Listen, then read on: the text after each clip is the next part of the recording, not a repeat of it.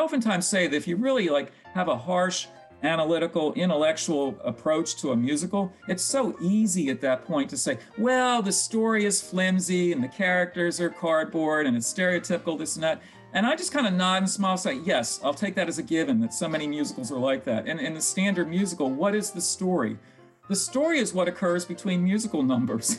and so in the case of, of Cabin in the Sky, yeah, I can pick it apart in various ways or just kind of go like this with it. But you know, once you then get to a musical number, it's all worth it, isn't it? It's like, well, so what if that's like a flimsy excuse to set up the musical number? We're here for the music, essentially, and the film does deliver on that level. And, and again, just to see so many great performers makes the film itself worthwhile. Hello, and welcome to At the Movies with Mike and Marie, a show where two film professors talk about movies. I'm Marie Westhaver. I'm Mike Giuliano. And for today's show, for Black History Month, we are going to talk about Hollywood films from the 40s. Mike, how do you want to start us off in terms of framing the films that came out in the 40s and how African American actors were able to perform in them? Just give us a little background. Well, I once taught a course on African Americans in cinema, and these are all decisions I had to make as to obviously which films to show and how to frame it, how to present it. And one of the motivating thoughts was so often in the classic studio era, the 1930s and 1940s, where there were Black performers in Hollywood films, it was very much in subordinate roles, literally. I mean, the maid, the, the Pullman porter, oftentimes treated for comic relief, very stereotypical. Not often that you would have somebody in a featured role, much less a starring role. So the presentation in standard Hollywood films was mostly one of, of no presentation or marginal presentation, if you will. And that's something that we illustrate and, and talk about in, in a course like that. But there are times where there are some breakthroughs, if you will. And for today's show, we're going to focus on two Hollywood musicals from 1943 Cabin in the Sky and Stormy Weather. And then we'll later on in the episode talk about a film called Pinky. But anyway, in terms of these musicals, what's notable about them is that they're unusual. These are all black casts. It's an all black world, if you will, if I can put it that way, even. In other words, like you don't even have white performers. And here's something worth noting in that respect. First of all, that you've rarely had films like that in Hollywood. But then, secondly, the issue of how Hollywood dealt with black performers in film in terms of the exhibition circuit. For instance, most often in a Hollywood musical, there would be, you know, black stars, you know, major, you know, jazz and big band performers and so on, but how would they be presented? Well, typically, if you have like a musical variety show type format for a musical, you'd have a black performer come out and do a great number, but then the thing was, in terms of exhibition practice, the Hollywood studios knew that Southern theater owners in particular were really nervous about that. And so what was routinely done was if there was a Black performer featured in a musical segment, that entire segment might be cut. I mean, literally just cut when the film was shown in Southern theaters. That's not always the case, but it was often the case. So, what's notable about Cabin in the Sky and Stormy Weather, produced by two different studios, MGM and 20th Century Fox, was it was a take it or leave it thing. In other words, it's, it's an all black cast. You know, you're not going to start cutting scenes because it's an all black cast. What's really, I think, quite impressive there is the fact that the film did play nationally. Most theaters were showing it. It did have enough crossover appeal, if I can put it that way, that the films financially did reasonably well. And so that was encouraging. And yet these are exceptions to the rule, if you will. You don't get too many. What you get more often is, for instance, later in the 40s, there's a film called New Orleans, 1947. It's again, you know, an all black or mostly black cast and so on. The reason I mention it right now is how blacks were presented in film. It's the only film appearance by Billie Holiday. Think about how striking that is. And in it, she actually has a production number with Louis Armstrong. My gosh, who wouldn't want to see that? Billie Holiday and Louis Armstrong. But you know, so that's like on the one hand, in a positive sense, to have that presented in a mainstream Hollywood musical. On the other hand, and it's it's a considerable other hand, her character in that film, Billie Holiday plays a maid. Imagine the insult of that. This great performer, you're going to put her in a movie. What's her role? She's a maid. And so you're always up against this issue of there's some positive and encouraging signs, and yet, and yet, there you go. So, uh, in terms of this this frustrating aspect of blacks in, in Hollywood in the 30s and even more so in the 40s, in 1984, I interviewed Lena Horne, who, who was uh, one of the stars of Stormy Weather. And she and I talked about this extensively. And she was very frustrated in Hollywood because the joke, and it wasn't such a funny joke for her, was that in Hollywood musicals, in most musicals, you know, MGM musicals, let's say, she'd come on to do a specialty number or two, which could be cut from Southern theaters. And the joke, as they always put it, was they would tell her, just lean against the pillar and smolder. It was just, you know, she had this sultry image come out and do your number and look great, and then you're off. And she said there was one reason why she finally left Hollywood or Hollywood left her was because it was so frustrating. So when I asked Lena Horne about this, I want to give you a direct quote from her. This is one of the things she told me. What racism I experienced was par for the course, but it was bad for me because, like Jackie Robinson in baseball and Marian Anderson in opera, I was breaking through. It is difficult being a first, a token.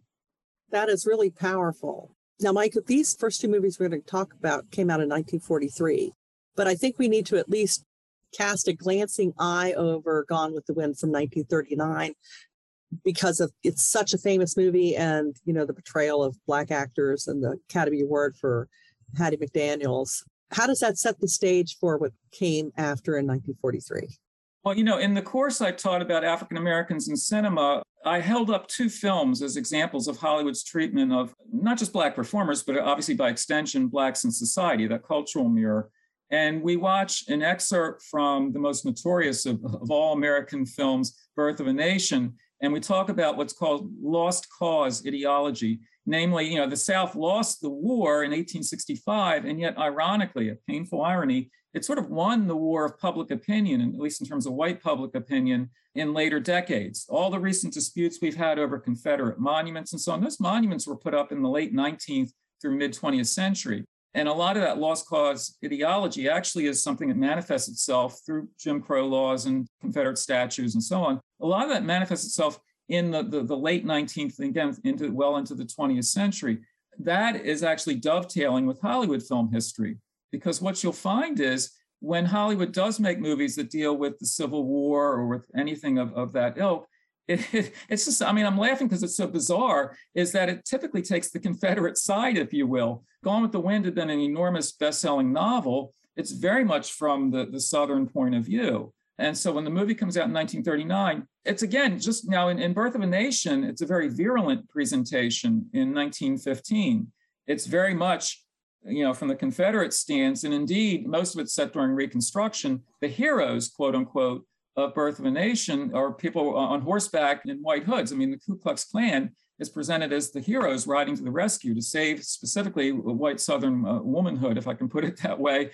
It's just so jolting. It's just so disturbing. And I don't want to get too sidetracked in discussing Birth of a Nation, but let me just, in short form, put it this way in terms of Hollywood's treatment of Black performers. And in my usual long winded way, it does double back to your question. So in Birth of a Nation, you have the lost cause ideology presented in a kind of virulent fashion, really ugly, really disturbing and so much on the soapbox for the white Southerners and all that it's a political tract. It really pushes it that way, and it's just it, it just creeps us out. And, and again, not to get into an extended discussion of the pluses and minuses of a film like that, but there it is for our purposes now. That's 1915, Birth of a Nation. Jump ahead to your question, which is 1939, Gone with the Wind. Gone with the Wind subscribes to the same lost cause ideology. It's very much from the Southern perspective. It's in a relatively benign, and I'm feel, I feel like I have to put quotation marks around most of these words. It's relatively benign relative to Birth of a Nation. Birth of a Nation is so virulent. Gone with the Wind does, you know, for all its drama, does have a, a more benevolent, uh, and I hate to even use words like that, but if you watch Birth of a Nation and then you watch Gone with the Wind, you see the point there. It's the same lost cause ideology. It's softened a bit. It's prettied up, if you will, a bit. It's highly romanticized. That's what lost cause ideology is all about. Not the actual Civil War and Reconstruction, but this highly romanticized moonlight and magnolias, as they oftentimes called it, vision of the old South. That's what you get in Gone with the Wind. That's typically how it was presented. And this is really now finally to your question, which is that when you do get uh, Black performers, in a Hollywood film, and no film was bigger than Gone with the Wind, right? And just let me another quick sideline. The top grossing film of all time in the silent film era was Birth of a Nation.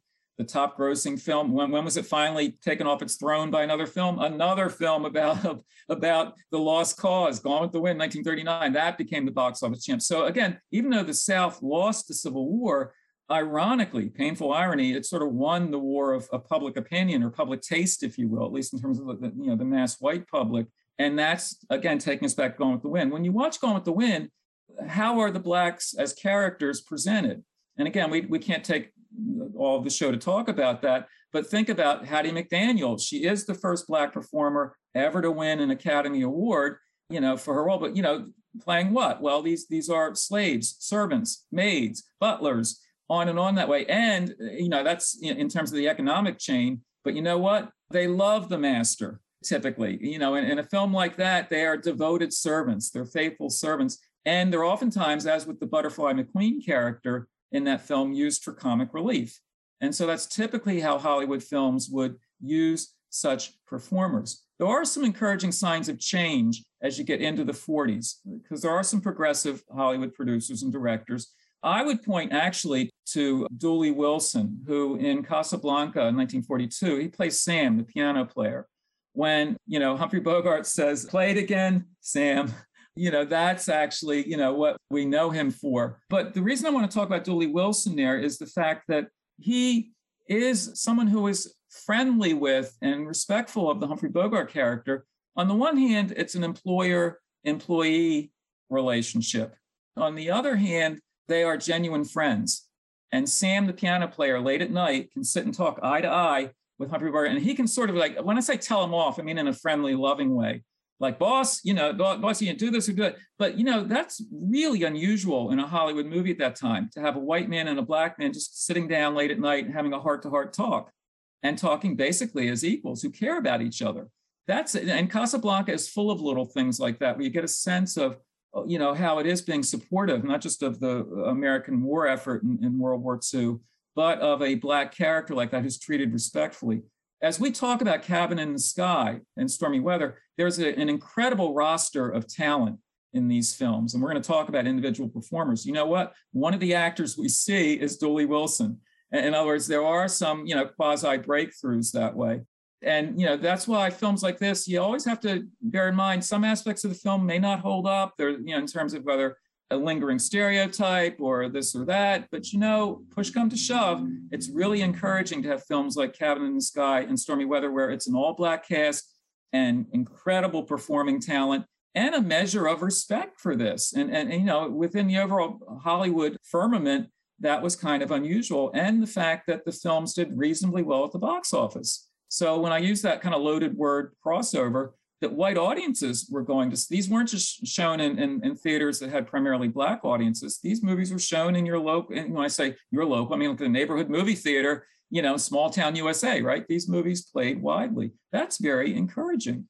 You know mike you um, you actually led into the next thing i wanted to talk about which is that you know when you get to 1943 and movies like cabin in the sky and stormy weather four of the actors from gone with the wind are in these movies. So, you know, Gone with the Wind was just work that they did. And then in 43, just four years later, their stories become, you know, to the forefront. But I do want to mention that I believe that both Cabin in the Sky and Stormy Weather were written by white men who were guessing as to what, you know, Black lives were like. So you know, Mike, what do you think about that? You know, the the working actor, you know, juggling these kinds of roles, moving into the 40s where you get a, a little more agency about the story. Cabin in the Sky is very much of a uh, morality tale where you have, you know, a religious overtone to it, which to me felt very much like It's a Wonderful Life, which would come later in about three years. What do you think about that? That they sort of jumped the gun with that kind of storyline? Well, you know what? I tend to see it a bit differently. First of all, though, in terms of the, we've referred to this incredible lineup of talent. Speaking for the moment of Cabin in the Sky, you've got Vincent Minnelli directing for MGM, so it's top line talent. You're right; it's typically white talent behind the camera. This is a, again part of the on the one hand, on the other hand, discussion that, that you have to have about blacks in film in, in the 40s in particular, you'll see great black performers on screen, but typically screenwriters, directors, producers, they're almost all white. So when the films themselves seem a little uneasy or a little unsettled, you're not quite sure what to make of something, it's oftentimes, you know, as whites are presenting black performers, that's a really important consideration if you go down deep in terms of how a particular scene plays or a character is written and so on. But very quickly, to start off, some of that talent in Cabin in the Sky, it's Ethel Waters, Eddie Rochester Anderson, Lena Horne, Rex Ingram, Louis Armstrong, Mantan Moreland, Willie Best, Butterfly McQueen, the, the, the Hall Johnson Choir. These are all major pop cultural figures in the time. You're right, Marie the talent pool there was clearly defined in terms of you'll get performers from Gone with the Wind who are known to the general public. Yes, they are fully employed. They are really popping up. It might be a demeaning subordinate role, but you know what? They're working. They're working actors. So, uh, you know, in cases like, you know, Ethel Waters, they are stars actually. You know, white audiences as much as black audiences know and, and like a performer like that. And where I, I tend to look on it a little differently in terms of the storyline is there is a kind of quasi mystical spiritual storyline in Cabin in the Sky. Basically, you know, having a fight with the devil over a man's soul. Now, that is material that's coming out of Black Southern folklore, or at least is filtered through a white sensibility of the, the people making the movie. And I actually see a film like that as looking back more than forward, though I realize you're absolutely right. It's a wonderful life, it's a formula that still plays out. But the reason I say that is that material was already old fashioned in 1943. That's going back to like, you know, late 19th, early 20th century stories and plays and this and that. It doesn't invalidate it, it just sort of places it. It's very traditionally based. It's very rural in a lot of that. The film Cabin in the Sky is very rural in a lot of ways, and it's very old fashioned that way. But you know what? It's a tenacious line of, of, of folklore. So the fact that in both black culture and white culture, if I can put it as, as bluntly as that, you would have Cabin in the Sky, which is playing off of black folkloric traditions. Think of Zora Neale Hurston, people like that collecting the folk tales. I mean, she has no involvement with that film, but that kind of uh, impulse to collect that material and, and to you know make it known. And, but then you're right. When you when you get to post-war film like It's a Wonderful Life, sure, that's playing off of the same formula in a lot of ways. Plays off it a bit differently, perhaps, but the essential storyline's the same. I think actually, in some ways, Cabin in the Sky, for all the great talent in it, to me does does seem kind of a little dated, a little creaky, kind of forcing it. But you know what? When and this goes beyond you know a black musical, quote unquote. This is more a matter of the musical. I oftentimes say that if you really like have a harsh analytical, intellectual approach to a musical, it's so easy at that point to say, well, the story is flimsy and the characters are cardboard and it's stereotypical, this and that. And I just kind of nod and smile, say, yes, I'll take that as a given that so many musicals are like that. And in the standard musical, what is the story? The story is what occurs between musical numbers. and so in the case of, of Cabin in the Sky, yeah, I can pick it apart in various ways or just kind of go like this with it. But you know, once you then get to a musical number, it's all worth it, isn't it? It's like, well, so what if that's like a flimsy excuse to set up the musical number? We're here for the music, essentially. And the film does deliver on that level. And, and again, just to see so many great performers makes the film itself worthwhile. You know, Ethel Waters is absolutely incredible in Cabin in the Sky. I mean, what a voice. But I have to tell anyone listening to this podcast that you have to see Stormy Weather because you have never seen so much amazing talent in one movie. It is absolutely breathtaking.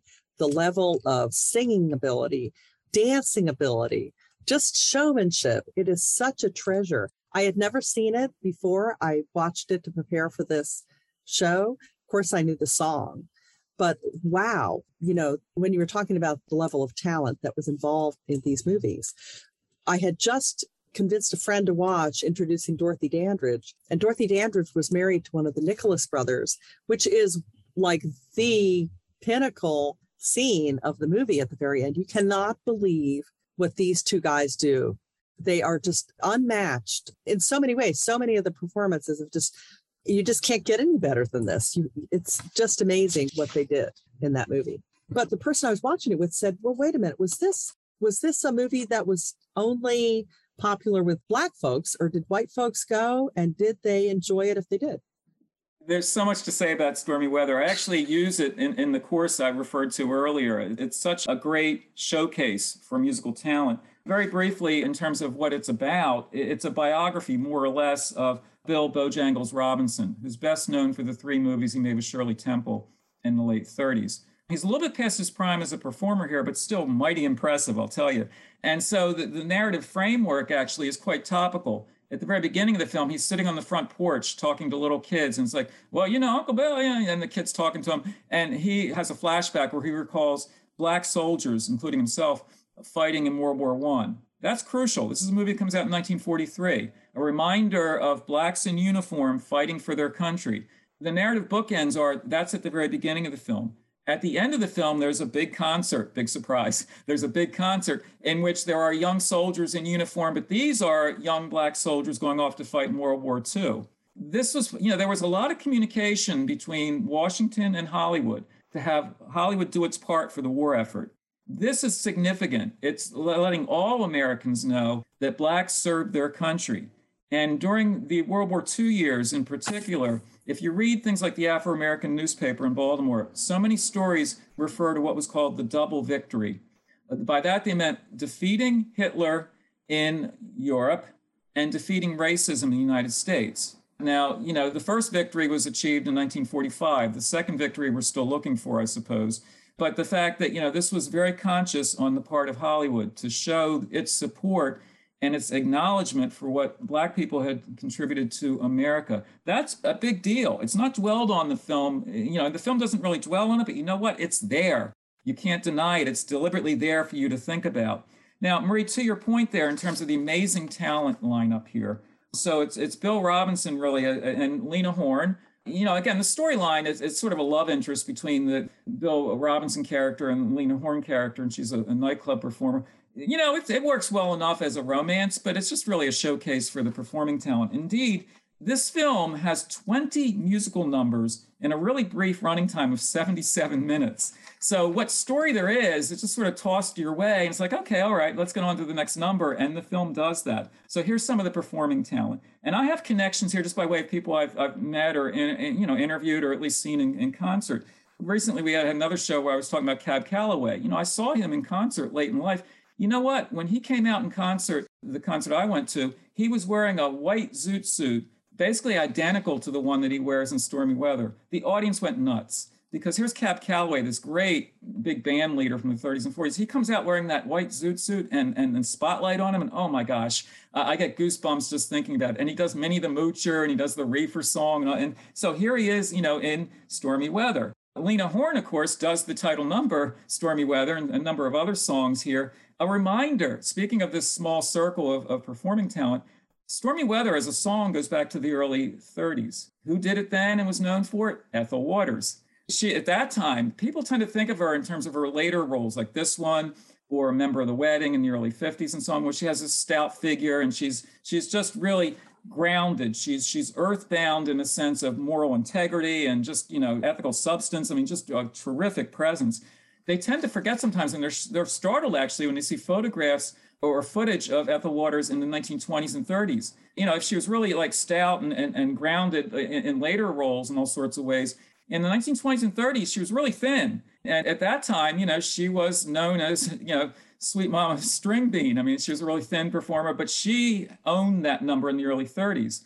In Stormy Weather, you have Lena Horne doing that number and making it her own. That became her signature song. When I saw Lena Horne in concert, one of the greatest concerts I've ever been to, when she started singing stormy weather i get really emotional. I just think i'm, I'm you know going to start crying or something. I'd get so emotional even just thinking about it. One of the highlights of, of my concert going life was seeing lena horne live.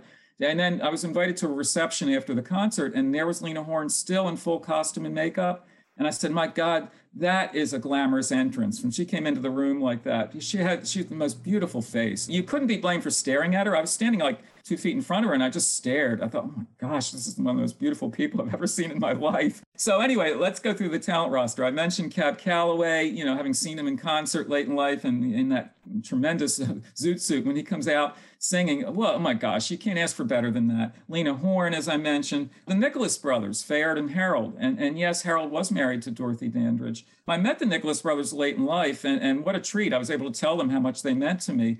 And the fact that, you know, here you have these tremendous performers. The number they do at the end of Stormy Weather is one of the all time great musical theater numbers. It's fabulous. Also in the, in the film, you have Fats Waller, Dooley Wilson, as I mentioned before, the great dancer Katherine Dunham, and other people who are not as well known to us today, but they're all terrific. So the short thing, I never say anything in the short way, but but a short way of saying it is it, it's one of the great showcases for black performers ever. I mean, you watch this film, and as Marie said, I keep using the same word as Marie, it's amazing one after the other. By the time you get to the end of the film, it's exhilarating. It's just one of the most fabulous uh, musical films of all time, really. And I think a lot of people have probably seen bits and pieces of it. You know, the Nicholas brothers doing their descent down the stairs while doing the splits and just amazing, you know, leaps and feats of dancing choreography. It is truly breathtaking. You absolutely have to see this.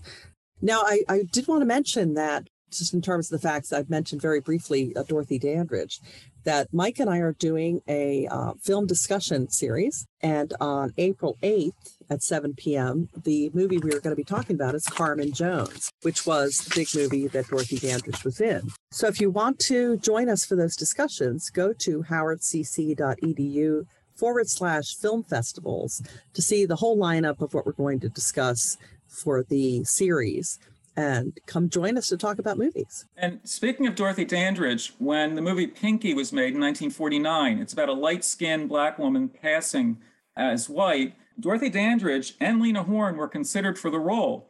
But what happened?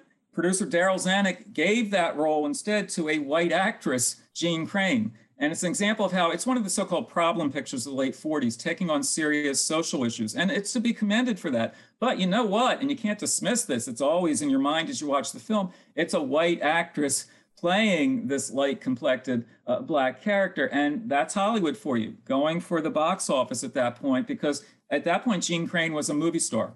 And Darryl Zanuck wanted a movie star in the film. And Elia Kazan, the director, didn't like Jeanne Crain as, as an actor. He said later that he did what he could with her, but it's the major weak link in a film that otherwise has quite a bit of merit. What do you think, Marie? Oh, I agree. It's it's a great picture about passing, and I want to use that as, that as a way to mention that in 2021, Sundance had a movie called Passing, directed by Rebecca Hall. Great movie. I think it's actually going to get some Oscar nods this year. But Mike, we are like in our last minute or so. I just wanted to make sure I asked you in terms of Pinky, how did you think that that compared with both versions of Imitation of Life? Well, I think Imitation of Life is a stronger storyline in terms of either the 1934 version or 1959 version. They're both great films, and, I think they hold up better. Pinky has the same thematic material and works with it quite well in places. And Ethel Waters is, is, you know, really, really terrific in it and so on. But again, the reason it doesn't hold up as well as either version of Imitation of Life is the fact that Jeanne Crain, she's, she, speaking of passing, she's passable in it. it. The performance is not bad. It's just kind of flat it's a potentially great role for an actor and she's not a great actor. She just does it well enough to get through it. Whereas the other performers in it are often like you know you've got ethel barrymore and ethel waters. You got really some great actors in it but who's the weak link? The title character as played by jeanne crain. So that that's why it doesn't hold up as well as imitation of life. Great answer mike and you really summed that up beautifully. That does bring us to the end of this episode don't forget to check out our other podcasts at dragondigitalradio.podbean.com and also under Dragon Digital Radio on Spotify and Pandora. And we'll see you next time at the movies. See you there. Connect with us. We are Dragon Digital Radio.